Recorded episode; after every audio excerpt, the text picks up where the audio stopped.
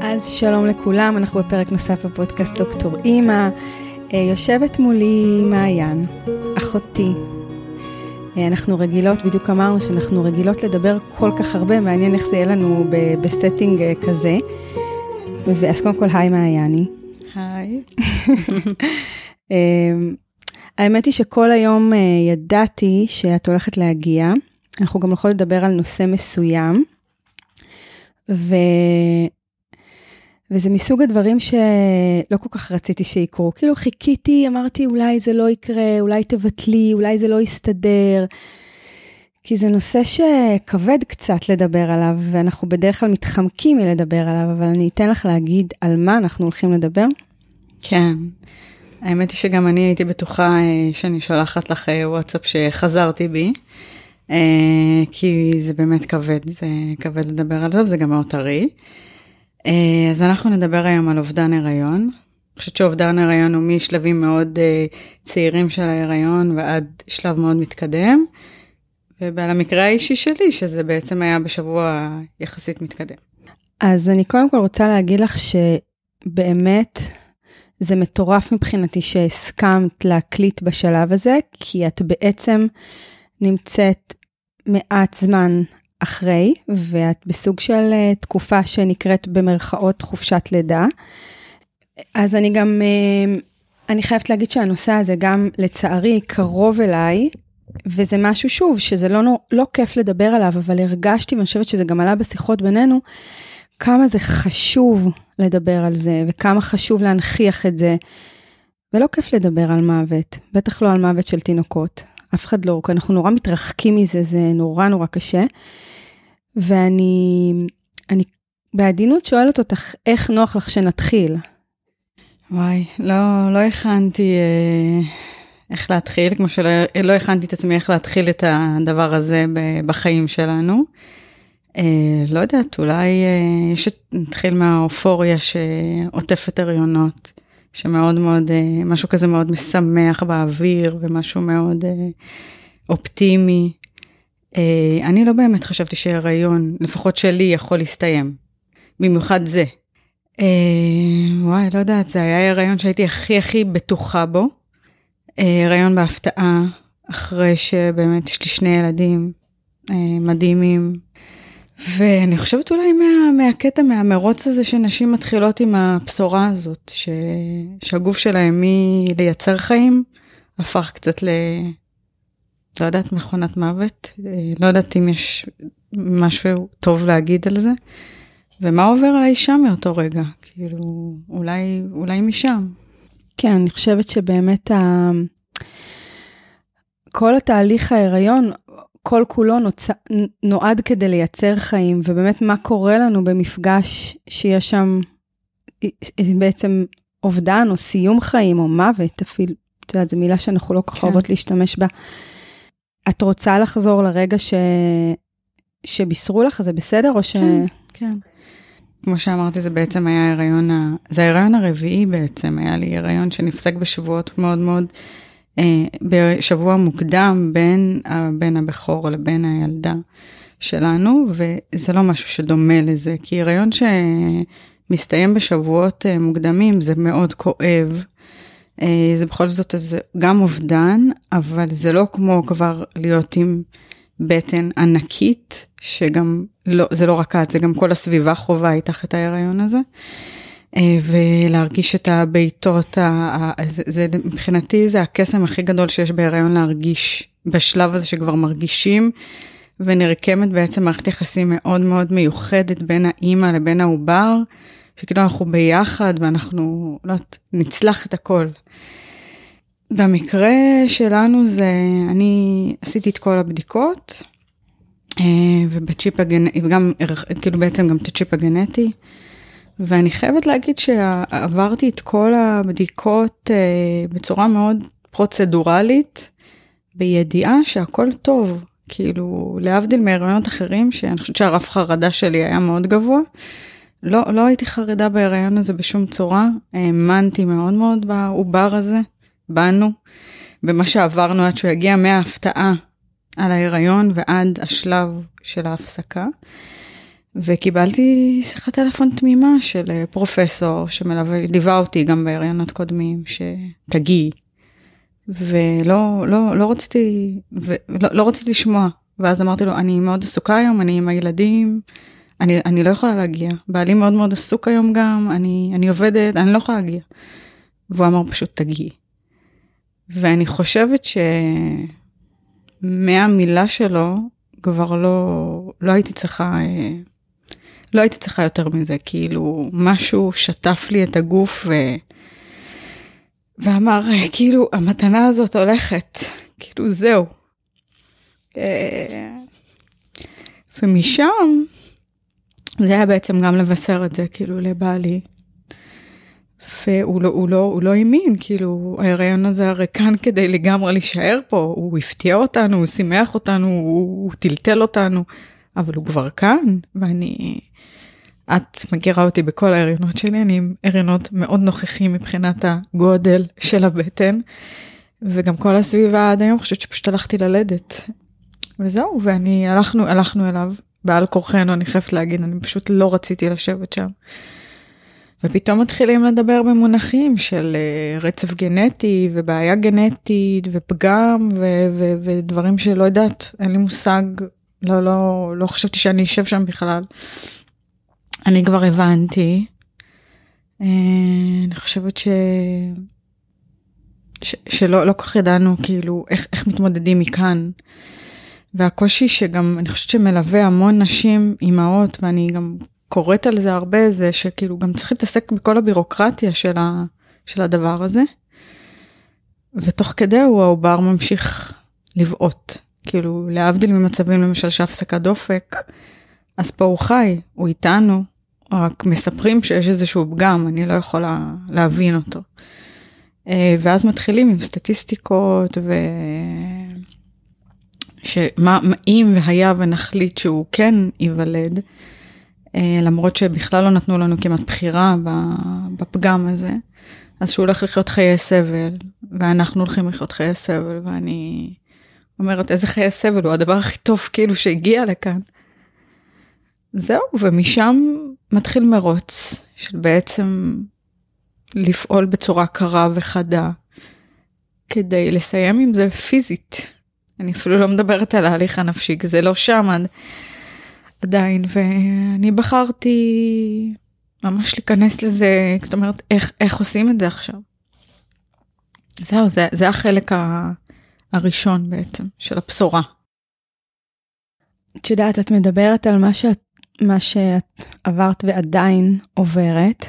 את מוצפת, ואני חושבת שהפסקת הריון המשמעותית שאני עברתי, תכף אני אגיד למה אני אומרת משמעותית, זה, זה היה לפני עשר שנים.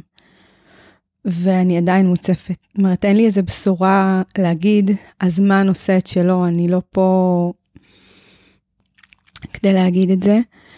אני חושבת שעשית איזושהי הבחנה מאוד מאוד חשובה בין, ה... בין הריון שנפסק, ופה גם יש אה, רצף, כן, יש הריונות שנפסקים בשלבים מוקדמים, ויש גם דופק שנפסק בשבוע גם 37-8, אבל יש את החלק הזה שמשהו ביקום, העובר הפסיק את החיים שלו, לבין הסיטואציה שאת מתארת שהיא מאוד מאוד מורכבת, שיש חיים בתוכך, אבל מספרים לך שצריך להפסיק אותם. ואני מדמיינת עובר שנמצא במקום הכי מוגן, והסטטיסטיקות מספרות והבדיקות מספרות ש, שמשהו לא בסדר. ושצריך להרוג אותו. זה לא, לא יודעת, זה משהו שהוא... ש, כאילו, איך ניגשים לזה בכלל? זה בלתי נתפס. אז קצת התחלת להגיד ש, שבאמת עוברים לאיזשהו איזשהו מוד טכני כדי לסיים עם זה. לא יודעת. אני רוצה להגיד איך ממשיכים מכאן. לא יודעת, גם איך ממשיכים מכאן בתהליך, גם איך ממשיכים מכאן בשיחה, כי זה כל כך לא... טבעי לנו כאימהות בכל כך הרבה מובנים, אבל אנחנו עושות את זה ועוברות את זה. נכון. כן. קודם כל אין, אין לך אופציה. זאת אומרת, גם מנגד מאוד מאוד מלחיצים אותך שכל יום שההיריון הלא תקין, זאת אומרת העובר, נשאר בתוכך, אז זה מזיק לך, זה מזיק לו, ודוחפים אותך לסיים עם זה כמה שיותר מהר, ואני רוצה להגיד לך שאני באותו רגע פשוט רציתי לברוח ולהישאר איתו, ולהגיד כאילו, הכל טוב, בוא, בוא, בוא, בוא ניקח עוד חוות דעת, בוא, בוא. וכאן גם ביקשו מאיתנו לבדוק את הנשאות שלנו, והתברר שזה בעצם, לנו אין בכלל נשאות למה שקרה כאן. אז גם עולות שאלות, כאילו, מה, מה קרה כאן? כאילו, מה, מה השתבש לו בדרך? אה, עברתי הריונות אה, תקינים, אני חייבת להגיד שהדאיגו אותי דברים מסוג אחר. ותמיד כן התעסקתי וכל הזמן רציתי לראות דופק וכאילו לקדש את הלראות דופק אבל אף פעם לא כך דמיינתי שאפשר אין מילה יפה, להרוג עובר בפנים שהוא חי ובועט, וכל הבדיקות עד היום היו כאילו תקינות לחלוטין. וזה לא אנושי, זה פשוט, זה, זה, זה אני חושבת שאם אני צריכה להצביע כאילו על הרגע הכי הכי הכי קשה, זה הרגע שצריכים לחדור למקום הכי מוגן שלו, ופשוט להפסיק את הפעילות של הלב שלו. אני בחרתי להסתכל, כאילו, להסתכל באולטרסאונד עד השנייה האחרונה ולראות אותו, כי רציתי לראות אותו חי. וגם אחר כך ראיתי אותו ישן שם. וזה מהלך שהוא לא, הוא לא נתפס, הוא לא אנושי. ואני זוכרת שאמרתי לצוות הרפואי שהיה מדהים, איך אני מסיימת את זה עם מינימום זמן וחוזרת לילדים שלי הביתה. כי כל אחת עוזר לה כנראה משהו אחר, לי הם ממש ממש עזרו. ולראות את החיים שיצרנו, אני חושבת לשנינו, מאוד מאוד עטף אותנו וחיזק אותנו. ואז באמת ממשיכים במוד הזה ש, ש, ש, שאני את יושבת מול הצוות הרפואי ונשאלת שאלות שאת לא מבינה איך הגעת לכאן, זה כאילו זה סרט רע. אה, החל מאיך את רוצה לסיים את זה, ועד איך את רוצה לקבור אותו. את רוצה להיות שם? את רוצה להחזיק אותו? את רוצה לראות אותו? את רוצה שנצלם לך תמונה? את רוצה את בעצמך? ואני כאילו מסתכלת ואומרת, אני הבן אדם שאמור לענות עכשיו על כל השאלות האלה. ואני תמיד אומרת שהאחריות שלנו על הילדים שלנו מתחילה בשני פסים, אבל אף פעם לא חשבתי שהאחריות היא גם על ילד מת. לא, לא, הדעת לא ממש נותנת לזה מקום.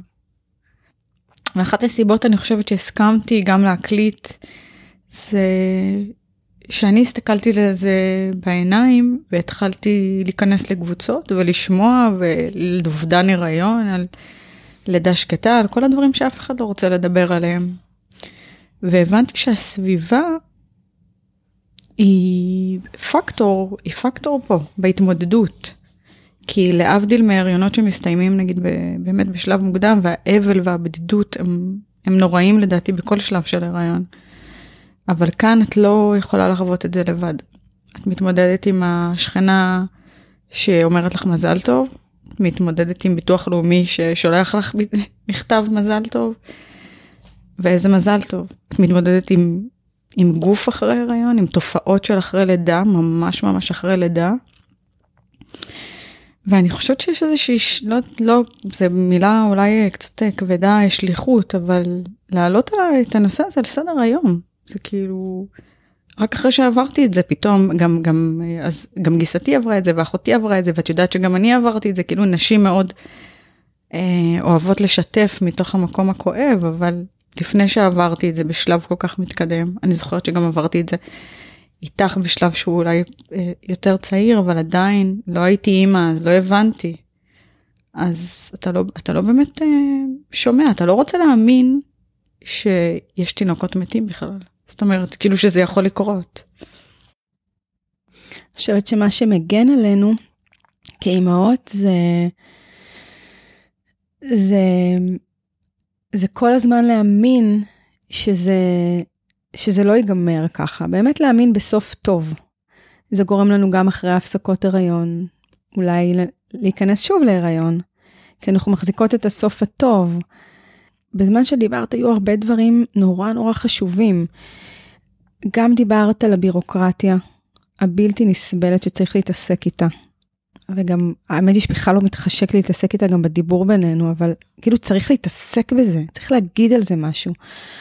אז, אז זה, וגם דיברת קצת על הילדים, ההתמודדות מול הילדים, שזה נושא מאוד מאוד מורכב, כשיש ילדים גדולים ומבינים בבית. אז, אמ, וגם על ההחלטות האלה שצריך לקבל. זה, אני חושבת שהבירוקרטיה, אני תמיד אומרת, הבירוקרטיה הורגת בהרבה דברים, החל מלקחת משכנתה על בית ועד, ו, ולשבת עם בטן ענקית ותינוק שבועט, ושמדברים איתך על איך קוברים אותו, זה, זה משהו שהוא לא, הוא לא, באמת הוא לא נתפס.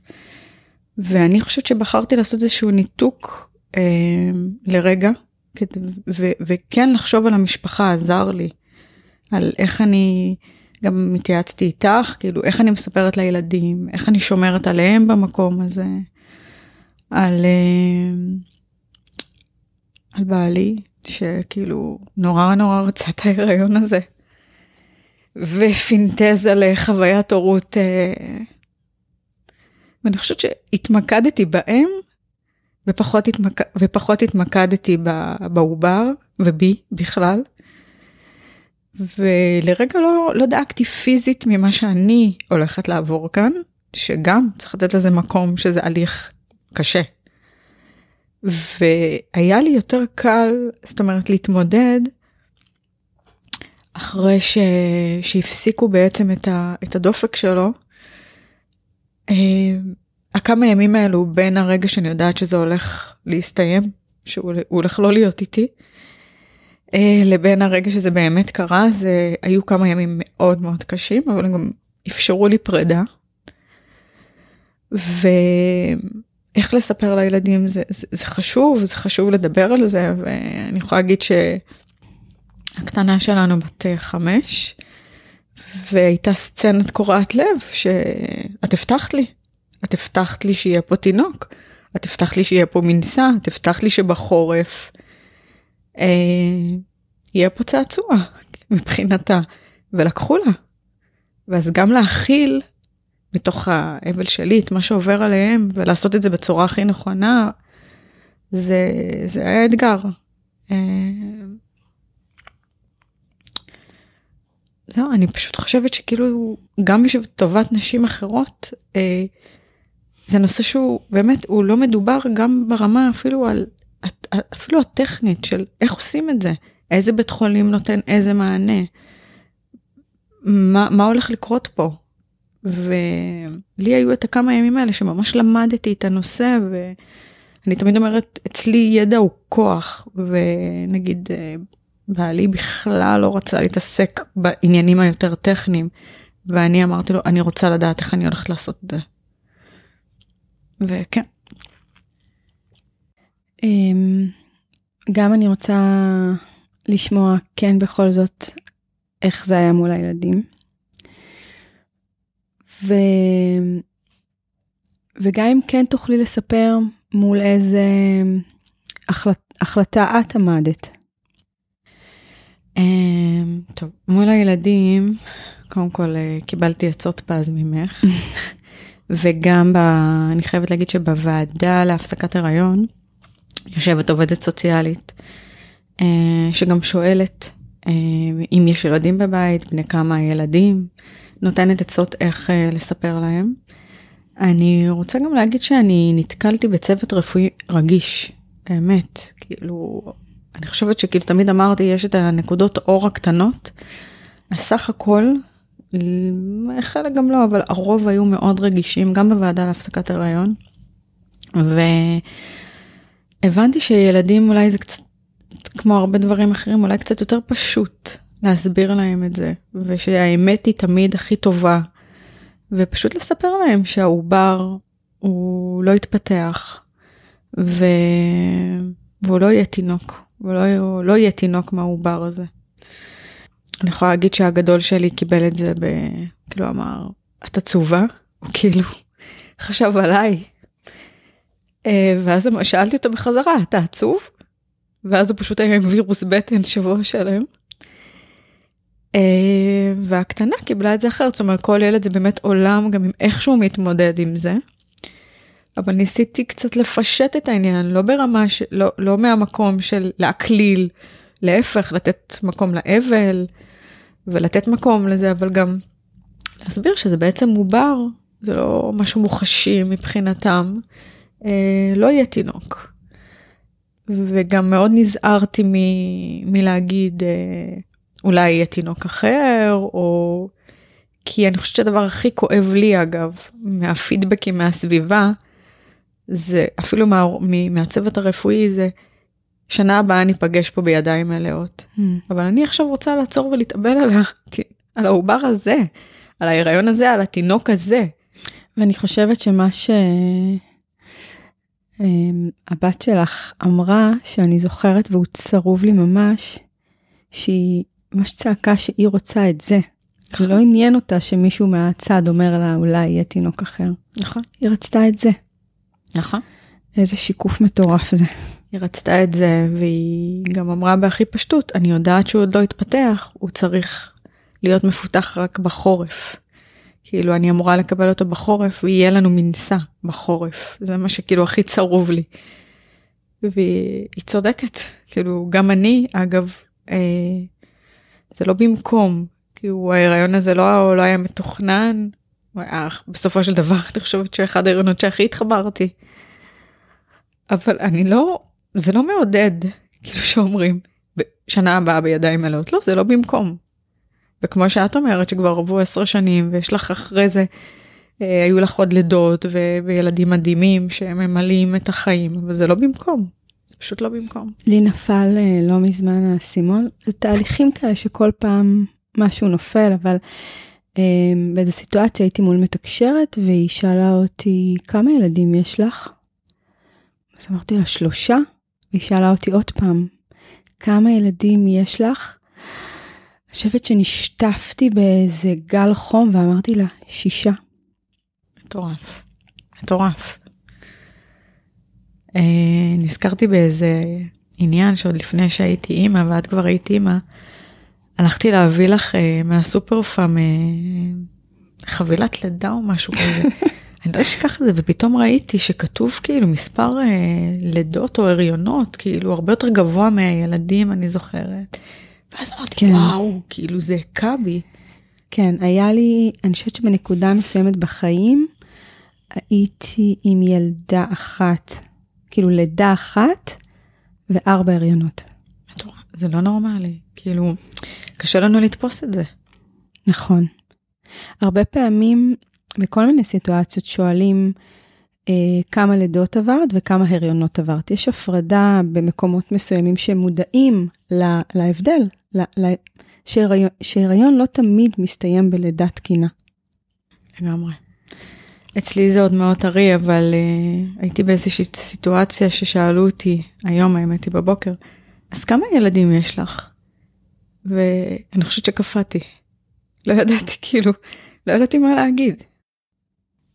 טוב, זה באמת מאוד מאוד טרי. ואני חושבת שאת גם, אני זוכרת עצמי גם עומדת בסיטואציה הזאת, ואיכשהו לי היה ברור איך אני רוצה לסיים את זה, אבל אני חושבת שגם את עמדת בסיטואציה שהיית צריכה להחליט. נכון. כן. אמ, כשמגיעים בעצם בשלב כזה, קודם כל בואי נגיד, אני הייתי בשבוע 22 פלוס 6, זאת אומרת, שבוע 23. אמ, בעצם לא נותנים הרבה אופציות. בעצם בית החולים בפרוטוקול הרפואי מחליט שההיריון הזה מסתיים בלידה כדי לשמור על היולדת. אמ, מכל מיני סיבות.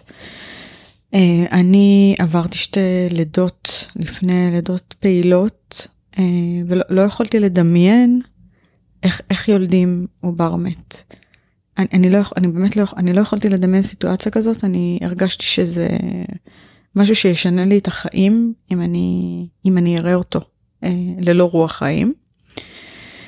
אה, ואז בעצם מתחיל מסע של אה, איך, איך רוצים לסיים את זה. אני ביקשתי שירדימו אותי, פשוט אמרתי, ת, ת, ת, בוא נסיים עם זה. ולהבדיל מילדות אחרות שלא הסכמתי שאפילו יביאו לי משככים כי, כי נורא רציתי להיות שם, פה רציתי פשוט לסיים עם הדבר הזה ולהיות כמה שפחות, במחשבה שזה באמת ישנה את החיים. וגם שואלים אותי, את לא רוצה לפגוש אותו? אז אני מאוד רוצה לפגוש אותו, והכי רציתי בעולם לפגוש אותו. אבל לפגוש אותו מת, אני הבנתי שזה לא משהו שאני יכולה להכיל אה, כרגע. ובעצם עוברים איזשהו תהליך אה, של הרחבה של אה, צוואר הרחם. קודם כל נתחיל באמת ממה שנתנו כזה זיק מקודם, שצריך אה, להפסיק לו את, הפעו, את, את, את הלב, כאילו צריך להרוג אותו, כי אומרים לך שלא יודעים אם מה כואב לו, או איך כואב לו, ושאין מחקרים על בשלב הזה של ההיריון מה כואב לו עוברים בכלל. הוא אסף כאב ובוא נפסיק לו את הסבל. שגם בכל התהליך עצמו הוא, הוא מינימום יסבול. מבחינתי זה היה רגע גם פיזי וגם נפשי הכי הכי הכי הכי הכי קשים, הכי קשים. כן, היית גם בערנות מלאה. בערנות מלאה, וגם, אני לא יודעת אם זה סימבולי או לא, אבל זה פשוט עשה לי כאילו באמת שטף דם בבטן, שכאילו מלווה אותי אפילו עד עכשיו. ואחר כך מתחיל תהליך שאני הרבה פחות חששתי ממנו. אה, אבל חייבים להגיד גם באמת לטובת נשים שעוברות את זה שצריך לתת לזה מקום כי זה תהליך אה, לא פשוט. פיזי. פיזית. אה, של בעצם להרחיב את צוואר הרחם ומה שלא אמרו לי אני ביקשתי לעשות את זה בהרדמה מלאה אחר כך בגרידה למרות השבוע. שנותנים כדורים שהם בעצם מדמים צירים כמו בלידה רגילה. אה, ושנייה, באמת, חצי שעה לפני שנכנסתי לניתוח, אז נתנו לי את ה... באמת, והתחושה מוכרת לי היטב מלידות קודמות מצירים טבעיים גם. פשוט זה, זה צירים שהגוף לא מייצר, כי הוא בכלל לא מוכן ללידה. וזה היה וואו כאילו להרגיש צירים ועוד בשכיבה ולפני חדר ניתוח ואיזה סיטואציה והרגשתי שאני יולדת באותו רגע. אני ממש אמרתי לאחות אחרת כאילו שלנו וגם לבעלי, אה, אני מכירה את התחושה. אני מרגישה את זה שאני עומדת ללדת. ואז הכניסו אותי להרדמה, והרופאה, גם המדהימה שהייתה, היא אמרה לי, את ממש היית שנייה לפני הלידה וביקשת שנרדים אותך, אבל בשבוע הזה היינו חייבים להכין את הגוף. ואני זוכרת שהתעוררתי מההרדמה, ובישרו שהתהליך עבר מאוד טוב, כאילו סך הכל פיזית, שזה אגב גם, כאילו, זה כל כך לא מובן מאליו. אבל אני זוכרת שחיבקתי את הבטן ופשוט כאילו לא יכולתי להפסיק לבכות. ואני חושבת שאם מדמים את זה גם אגב ללידה של, של תינוק אז הוא לידך או יונק ממך ואז כל המנגנון הזה איכשהו יש איזה ויסות של הדבר הזה. אבל עדיין אני זוכרת שגם בלידות של הילדים כאילו הסתכלתי על הבטן שהיא כאילו בטן אחרי כזה לידה וגם הייתה לי רקנות שאין את הדבר הזה בועט בפנים למרות שהם היו לצידי וינקו וזה קצת אה, ופה אין אין את התינוק. זה זה זה זה, זה קשה. את יודעת אחרי לידה אמרת את זה וזה לגמרי ככה אחרי לידה יש רקנות מאוד גדולה. הרבה פעמים גם מחברים את זה לדיכאון אחרי לידה, הרקנות הזאת שאנחנו שמרגישים. אבל פה הרקנות היא תהומית, היא דרמטית, היא טרגית, היא...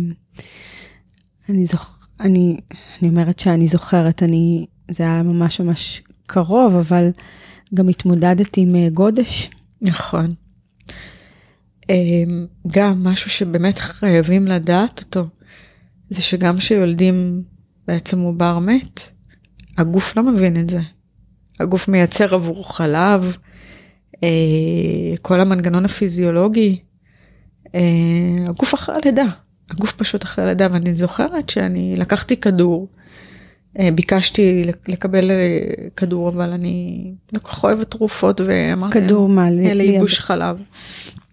אני זוכרת שאמרתי להם, תביאו לי במינון כאילו נמוך, כי אני לא רוצה גם להעביר את הגוף שלי עוד יותר טראומה, כי יש לזה תופעות קשות לכדור הזה. ואז אני זוכרת שבעצם הייתי עם גודש רציני. אני חושבת שזה גם פסיכולוגית, כאילו, את אומרת, וואי, כאילו, זה שפע, כאילו הגוף מייצר חלב, זה מטורף, זה... זה בלתי נתפס, כי בעצם הגוף ממשיך לייצר חיים. נכון, נכון. זה לא, זה, זה...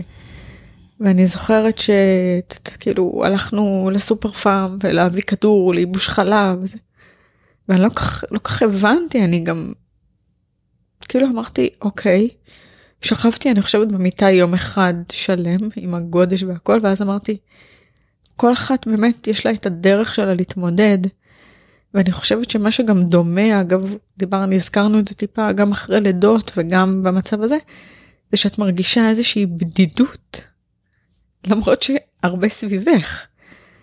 אז אני הייתי הפעם בלידה הזאת חכמה ואמרתי, אמרתי מה אני צריכה. ואני חושבת שזה כאילו גם אחת המתנות שקיבלתי מההיריון הזה. וזוכרת שאמרתי לבעלי, אני צריכה שתיקח חופש. מה שלא היה בלידות קודמות, כאילו היה ברור לכולנו שאני ג'אדאית ויודעת להתמודד ואני שלושה ימים אחר כך אה, לבד עם, עם, עם התינוק או תינוקת וכולם חוזרים לחיים. ופה על פניו אני לא צריכה בכלל לטפל בתינוק אבל עצרתי ואמרתי לו אני ממש צריכה ספציפית אותך לידי. אני, אני צריכה אותך, וזה לא ממצוקה פיזית, אני פשוט רוצה אותך כאן, והוא היה, וזה היה מדהים, כאילו, להתחשב בנסיבות.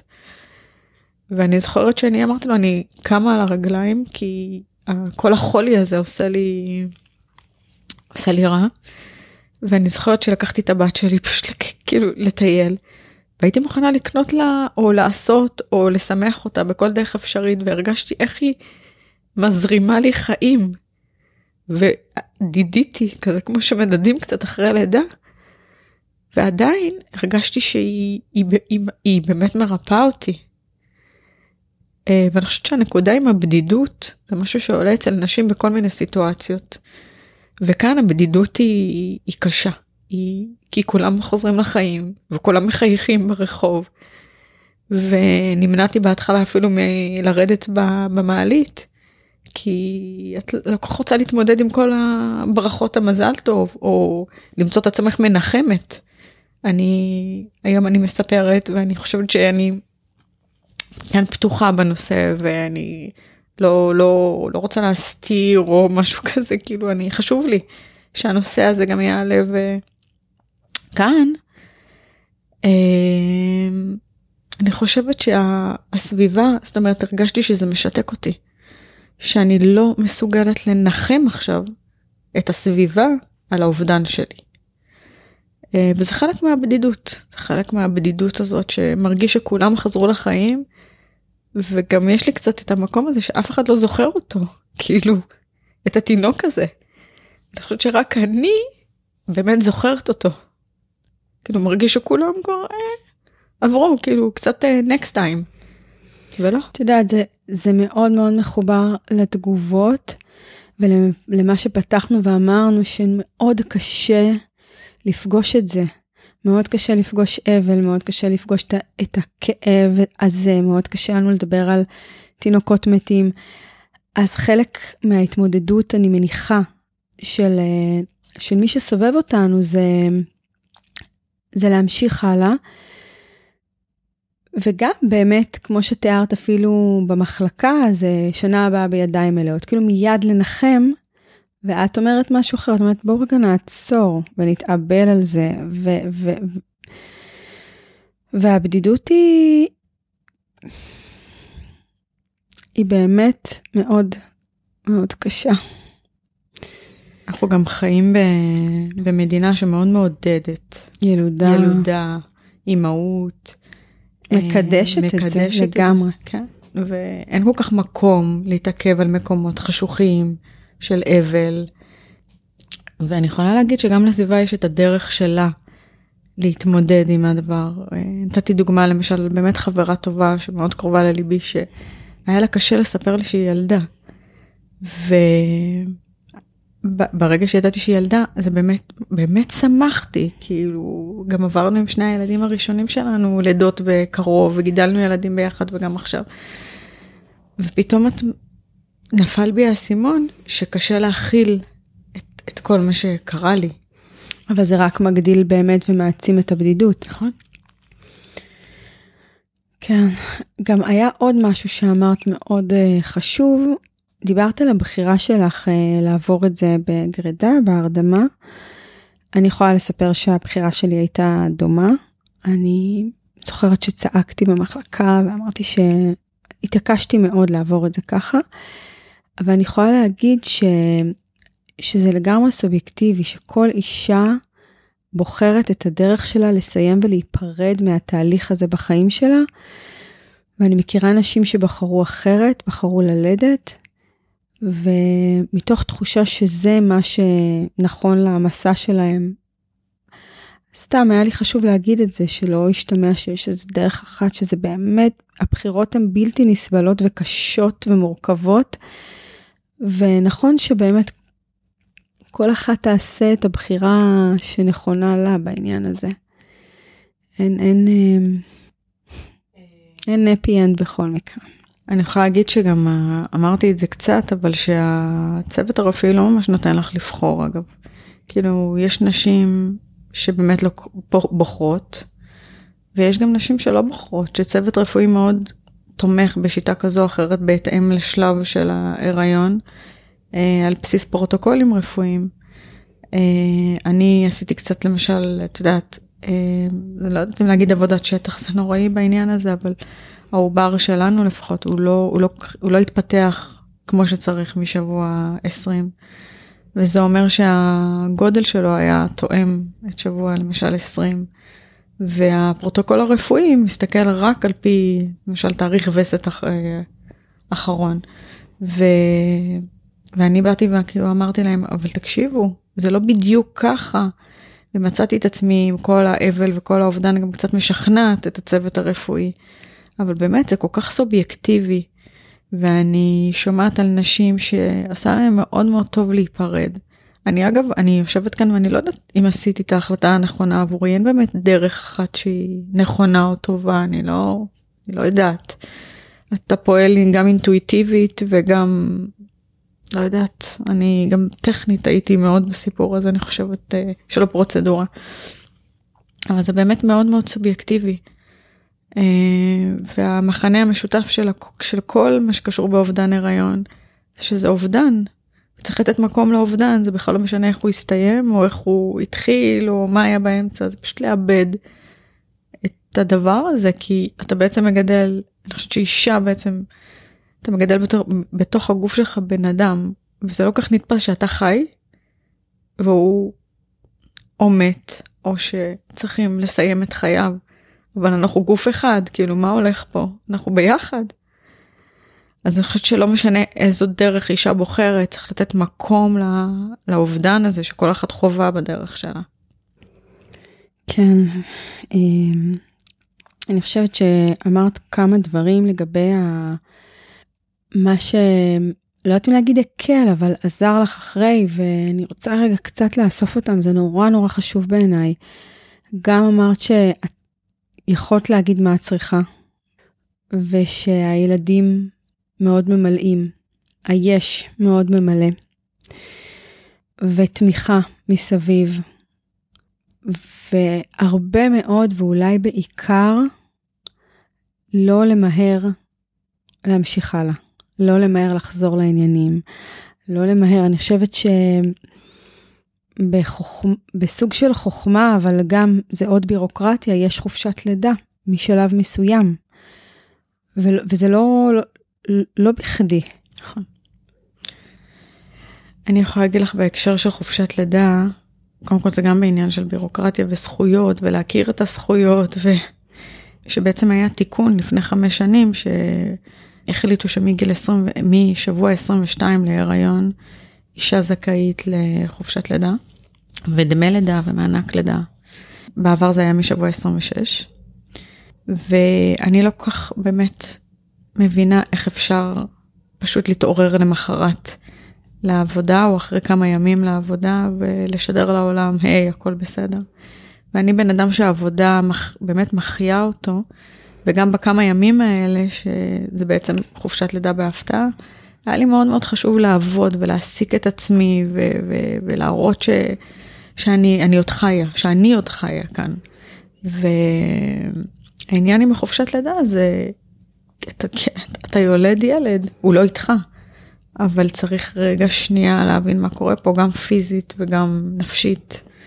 אה, ובכלל, לא, לא, לא למהר אה, להראות לעולם, אה, הכל טוב, אני על הרגליים. אני חושבת שיש פה תהליך שצריך לעבור וצריך לתת מקום, וגם במקום הזה, גם בתי החולים עברו דרך. יש פרוטוקול רפואי שגם עובדת סוציאלית וגם פסיכולוגית מלווה את התהליך ומסבירה לבני הזוג מה הם עוברים ומול מה הם עוברים. אה, יש עוד, יש להם עוד דרך לעבור, כי כשמדברים על אה, סידורי קבורה, או שמגישים לך אה, טופס לידת ילד מת, ככה קוראים לזה, אז את זה מגיש לך רופא, ולא איש, כאילו איש מקצוע. וזה, אלו דברים ש, שהיה לי, לי קשה לתפוס אותם. ואפרופו החלטות, מי בכלל יכול להחליט אם אתה רוצה להשתתף בקבורה, אם אתה לא רוצה להשתתף בקבורה, איפה כאילו לקבור. לא יודעת, זה דברים שמאוד מאוד קשה לחשוב עליהם בכלל. זה ברור שקשה לחשוב עליהם, אבל את יודעת, אני חושבת שכאימהות, אנחנו גם פה צריכות לקבל החלטות, אך קשות ככל שיהיו, אני לא רוצה שיחליטו בשבילי את הדברים האלה. אני רוצה להחליט, זה קשה. אבל אה, אני חושבת שדווקא ההחלטות מהסוג הזה, שוב, הן בלתי נסבלות, אבל, אבל לא הייתי רוצה שמישהו אחר יחליט. בשבילי איך לסיים את זה, או איך לסיים, את יודעת, כאילו לא הייתי רוצה פרוטוקול שיחליט. אה, נכון, גם על התהליך עצמו, בגלל זה מאוד מאוד חשוב לי, וגם את אמרת את זה, וזו נקודה שלדעתי היא מאוד חשובה. שאימהות ידעו שהן, שהן בסיטואציה הזאת, שזה לא שחור או לבן, שגם כאן יש להם בעצם אה, את הזכות בחירה על הגוף שלהן, ושהן יכולות לבחור איך לעשות את זה, גם אם זה לא מוצא חן לגמרי אה, עם הרופא הזה או אחר, או ח... תמיד יש עוד חוות דעת שאפשר... אה, יש בתי חולים גם שהם יותר גמישים מבחינת העיתוי, נכון, נכון. שבו אפשר לעשות את זה בהרדמה נגיד. נכון, אני גם יכולה להגיד, יש רק שני בתי חולים, שזה בעצם אה, בל... אה, קפלן ואסף הרופא, ובמקרים מסוימים גם בלינסון, שמסכימים בשלבים יותר מתקדמים בעצם לעבור אה, גרידה בהרדמה. ואני יכולה להגיד שיש בתי חולים שהם מאוד נוקשים בעניין הזה, שכבר משבוע 20 הם לא, לא מוכנים לשום פרוצדורה אחרת. אה, וגם כאן צריך, אני חושבת שידע הוא, הוא חשוב. ובאמת חשוב שכל אחת תדע שיש לה את הזכות על הגוף שלה גם במצבים שהם מאוד מאוד קשים. ואם אני משווה את זה רגע ללידה, כי אני רוצה כאן להכניס גם זיק אה, של חיים, אני זוכרת שללידה השנייה שלי הגעתי עם רשימה של מה אתם לא עושים עם הגוף שלי ומה אתם יכולים לעשות עם הגוף שלי. והרגשתי שיש לי כאילו שליטה על הגוף. Uh, במקרה הזה אני חושבת שמרגישים הכל חוץ משליטה על הגוף, כי משהו פה קורה, אובדן שליטה טוטאלי. אני חושבת שמה שלי קרה, שקצת איבדתי אמון בגוף שלי. נכון. אומרים uh, זה לא קשור אלייך, זה לא את, זה יכול לקרות, ואני זוכרת שהפרופסור uh, הציג לי סטטיסטיקות של אחת מכמה, ואותי זה לא עניין. זה הגוף שלי, והגוף שלי יצר בעצם עובר שהוא עם פגם קשה, שהוא לא יכול להיות כאן.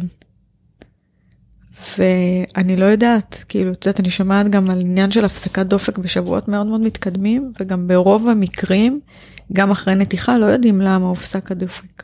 יש מלא מלא מצבים, אבל... את מדברת על מצב שהדופק הופסק באופן כן. טבעי, טבעי. לא כן. לא טבעי להגיד את זה טבעי, אבל שהדופק הופסק. לא, באופ... לא בפעולה יזומה. נכון. אז ב-99% מהמקרים לדעתי לא יודעים, גם אחרי נתיחה, מה קרה שם. ונשארים עם סימן שאלה מאוד uh, גדול. אז אני לא יודעת, מצד שני כאן, זאת אומרת, זה, זה בעצם איזשהו מום או פגם. שהצוות הרפואי מחליט שהילד הזה לא יכול להיות כאן. אני חושבת שאם אני יכולה להגיד שמחה בכלל בסיטואציה, אבל ששמחתי שלא כל כך השאירו לנו אופציה להחליט. אה, היו די חד משמעיים ש... שזה משהו קשה שצריך להסתיים, ואם אפשר אתמול. אה, בכל, באמת אה, דיברנו על ההבחנה הזאת, אני חושבת שהמורכבות היא שונה, אבל אה, את יודעת, בלתי, היא בלתי בשני המקרים, גם כשבאמת הדופק מפסיק מעצמו, יש סימן שאלה מאוד מאוד גדול למה קרה פה. ומורכבות מסוג אחר זה שאת צריכה להחליט. מישהו אמר לך שזה לא עובד יותר. שזה מורכבות מסוג אחר.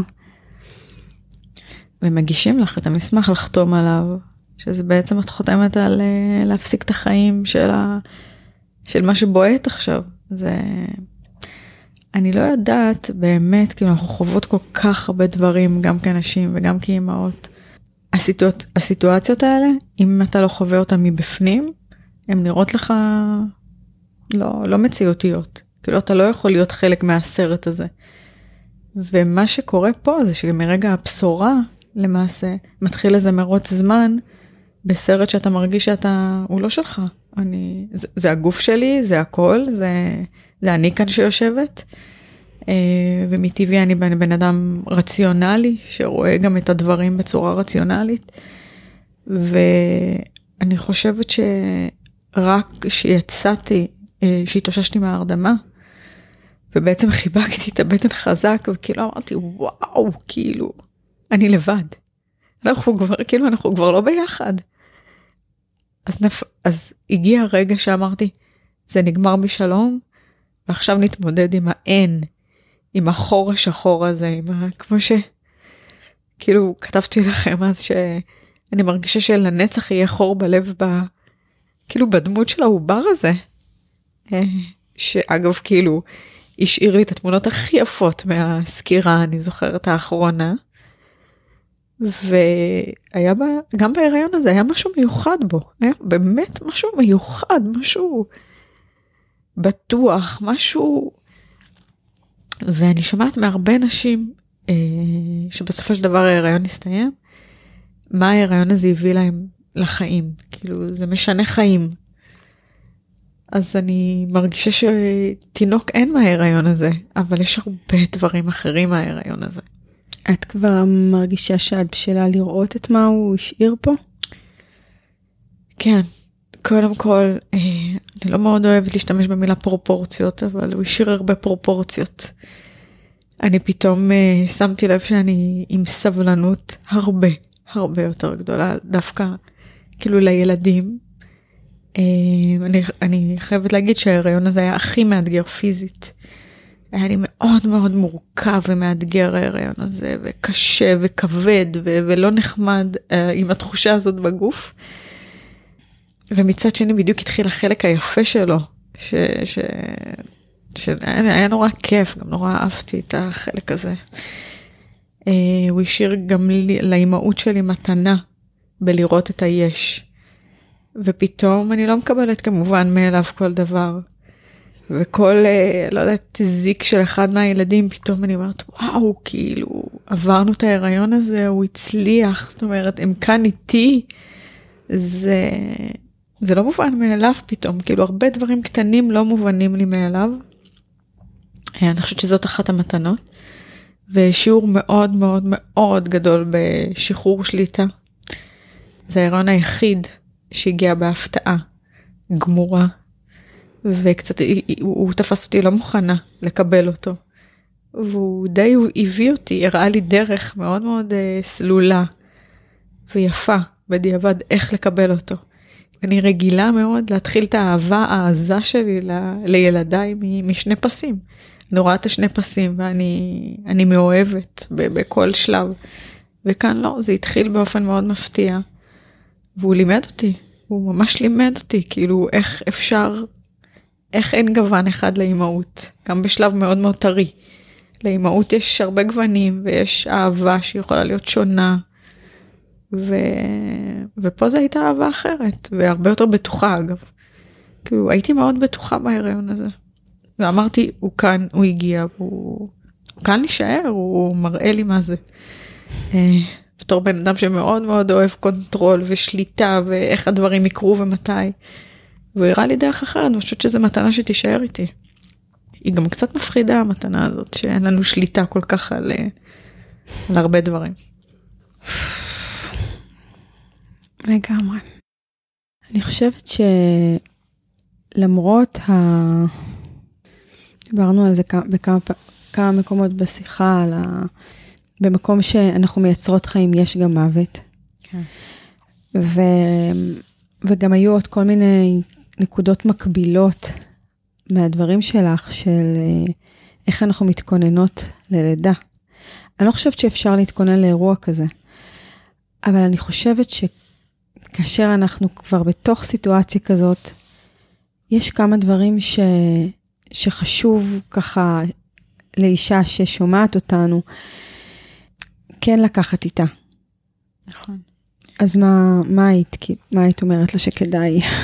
קודם כל אני חושבת שבדומה ללידה גם של תינוק חי, מאוד מאוד חשוב מי האנשים שאת בוחרת סביבך, מי המעגל התומך שאת uh, בוחרת להיות איתו. אני באמת, uh, באמת התברכתי, כאילו במעגל מאוד uh, עוטף. Uh, ואני חושבת שבהיריון הזה ובלידה הזאת, בהפסקת הריון הזו, הייתי הכי עטופה. אז ככה הרגשתי, אה, יותר אפילו מההריונות הקודמים, אפרופו מתנות שקיבלתי. וכמו שידעתי לדייק ולבקש ממך אה, לבוא איתי, או לבקש מ... מהבן זוג שלי ש... שלא יעזוב אותי, שיהיה כאן, שנעבור את זה ביחד. ו... ובכלל, באמת לעטוף ב... ב... ב... רק בדברים שעושים טוב. מישהי אמרה לי, כאילו, תאבדי את החוויה, זה לא חייב לשבת... אה... קודם כל, חשוב לי להגיד שיש ממש מרכזים ייעודיים לזה. בארץ יש את אה, מרכז חווה ויש את בשבילך ויש כל מיני מרכזים שהם באמת נועדו כדי לאבד את החוויה הקשה הזאת ולייצר איזושהי סביבה תומכת. ואני תמיד אומרת אה, אחרי המשכב לידה, כן? זה קצת מוזר להיות במשכב לידה בלי, בלי לשכב במיטה עם, אה, ולהעניק. לאבד את זה אני, אני ממש חושבת על דברים שעושים לי טוב. אם זה לרוץ עם אוזניות ו- ו- ו- ו- ולשיר שירים, או אם זה לעשות לעצמי אה, בוקר של אה, קפה ולבהות בציפורים, או כל מיני, לקחת, להאחז בכל מיני דברים שעושים טוב, ובעיקר לא לשדר שהכל הכל, הכל כרגיל, כי אני לפחות הבנתי די על בשרי ש... שחלק מהדרך להחלים לפחות להחלמה שלי, היא גם להתאבל על זה. וגם כאילו להסתכל על עצמי ועל ה... על הגוף אה, של אחרי לידה. אה, ותמיד אני אומרת שכאילו נשאר הפס פיגמנטציה הזה שמזכיר לי כאילו אה, את ההיריון ולהגיד באסה, באמת, כאילו איזה באסה. קורה לי גם תודות לאפליקציה של הקופת חולים ש... ממשיכה להזכיר, לתזכר לי את ההיריון הזה. מה היה קורה? כאילו עכשיו אני צריכה להיות בשבוע 26, אז מה קורה ב-26? ופתאום קפצה לי התראה כזה למשל של בדיקת סוכר, אמרתי וואי איזה, איזה כיף להתעסק בצרות קטנות, תמיד חשבתי אם אה, כן, אה, כן תעבור טוב או לא תעבור טוב. אז מה שאני יכולה להגיד אם אני חוזרת לזה זה באמת להתמקד במעגל התומך, להתאבל, כי זה, זה באמת, כאילו יש לזה, לתת לזה מקום, לי עוזר להגיד לעצמי, כן, כאילו, תבכי על זה, תחשבי על זה, ו- ו- ו- ולהתרכז במה שיש. כן, לי, לי היש עושה ממש טוב. כן. התמקדנו פה בשיחה ודיברנו על אה, אובדן הריון שהוא בטרימסטר אה, שני יותר. נכון שיש הבדל, זה מורכב באופן אחר לאבד תינוק, לאבד עובר שהוא צעיר, אבל אני רוצה גם לתת מקום ולהגיד שאובדן הריון צעיר זה כואב ומורכב, והבדידות היא לפעמים גדולה יותר, כי זה שלב שרק את מרגישה, או את והסביבה הכי קרובה. ו... והזכרת את זה הרבה, ש... את מסתכלת וכולם ממשיכים כרגיל, אז פה הפער הוא מאוד מאוד גדול בין מה שאת חווה, בין החזרה לשגרה, וזה באמת גם תלוי ב... באישיות של האישה ובתפיסה שלה את ההיריון. אמרת את זה מאוד יפה ואני מאוד מאוד מזדהה עם זה שאני מרגישה אימא כבר בשני פסים. אני מרגישה את החיבור לתוך הדבר הזה, ו... והחלום, אני תמיד מסתכלת מתי זה צריך להיוולד, ומייצרת ממש מערכת יחסים מאוד מאוד מוקדמת. שתינו יודעות uh, לבדוק בטות, נכון? די מצחיקות, אני זוכרת בטא 20 ומשהו, בטא 49. לגמרי. החיבור להיריון בשלב מאוד צעיר. אז, אז אני גם רוצה, כשאנחנו מדברות על אובדן הריון, באמת לתת מקום לאובדן הריון גם בשלבים צעירים. הוא כואב והוא קשה והוא מורכב, ולפעמים אנחנו, נשים נתקלות גם בצוות רפואי מחוספס. אני זוכרת שבאחד, מוזר להגיד כן, באחד האובדנים, אני זוכרת שהגעתי אה, לבדוק אה, שוב דופק, והיא אמרה, אה, הדופק נפסק, זה הולך ל... היא אמרה איזשהו מונח רפואי, והורידה את הכפפות, ואמרה לי, תיגשי למשרד, תבדקי איך את עושה את זה. אז יש גם איזה חספוס כזה לפעמים, כי באמת יש הרבה הפסקות הריון בטרימסטר ראשון, אבל אז את אחת מ... אז חשוב מאוד את כל מה שאמרנו כאן, לתת לזה מקום בכל שלב, גם בשלבים צעירים, גם על האובדן וגם על האבל וגם על המעגל התומך וגם על הרגע לקחת את הזמן ולהתמקד ביש, שזה נכון ורלוונטי. ומהצד השני אני רוצה להגיד, כי אנחנו בעצם התמקדנו באיזשהו באיזושהי סיטואציה מאוד מאוד מסוימת, אבל יש עוד על הסקאלה שלו אובדן הריון, גם אובדן הריון בשלבים יותר מאוחרים ובנסיבות אחרות. אז כן לעשות איזושהי מטריה מעל הכל, ובאיזשהו מקום לחבק את כל הנשים שמסתבר שהם המון אחת נשים. אחת משלוש. אחת משלוש. נשים שחוות את הסיטואציה הבלתי נסבלת הזאת, אני לא יודעת, כנראה ש... אין לי איך לסיים. האמת היא שבאמת אין, אין, אין איך לסיים, אולי במשהו אופטימי. לא, אני לא הולכת להגיד שבידיים מלאות. אני שבעתי מהמונח, אבל שבאמת אני חושבת שזה גם חלק מהזהות האימהית, הנשית, ובגלל זה מאוד מאוד חשוב כן להעלות את זה על סדר היום, וכן לתת מקום לזה. אה, בכל שלב, כמו שאמרת. אה, והכי חשוב שכל אחת שעוברת את זה, היא באמת תדע שהיא לא לבד, על אף שבאותו רגע היא מרגישה הכי לבד, אבל היא באמת לא לבד. וכנראה שזאתי שמסתכלת עליה עכשיו בתור לסופר מבינה אותה. אה, אולי לא במילים, אבל היא מבינה מה היא עברה. כן, אני זוכרת שסיפרת שהשבוע הייתה לך סיטואציה שמישהי הסתכלה עליך ופשוט התחילה לבכות. כן, כן. היא הבינה. כן, היא הבינה, היא, היא הסתכלה עליי והיא פשוט פרצה בבכי. וחיבקתי אותה ובכינו ביחד, וזה, האמת היא שזה הרבה. כי זה מה שאישה צריכה, ש, שיבינו אותה, שלא ידפדפו את זה, שלא יעבירו את זה, שגם הם יתעכבו רגע על התינוק הזה שלא יהיה. אה, ואם אני צריכה לסיים בעוד סיטואציה שהייתה כואבת, אבל אני יכולה גם להגיד שהיא מצחיקה, זה שחברה של הבת שלי נכנסה. וצעקה בכל הבית, אמא של מיה, איפה ה baby שלך? אה, והבת שלי בקור רוח אה, אמרה לה, הוא לא התפתח. ו... ואני חושבת שהיא השאירה אותי, כמו בהרבה מאוד מצבים בחיים, שהיא באמת כאילו מלמדת אותי. והיא לימדה אותי שהעובר הזה לא התפתח. בפשטות.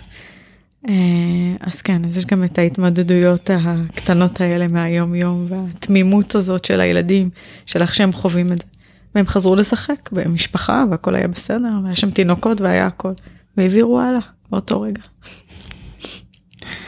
אחותי, אני מרגישה מבורכת שאנחנו יחד. לגמרי. לא משנה מה, אה?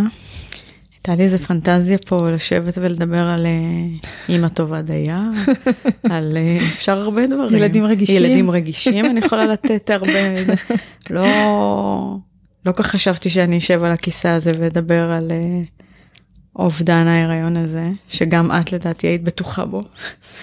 לגמרי. אבל את יודעת, אני, שוב, אמרנו את זה, אני אגיד את זה שוב, שאיזה מזל שאנחנו בטוחות. אני בכל הריון שהגיע, הייתי בטוחה בו. כן, כן. לא יודעת איך אפשר אחרת. טוב, אז את רוצה על אימא טובה דייה? כן, אפשר להתחיל פרק על אם טובה דייה, מה רע לנו?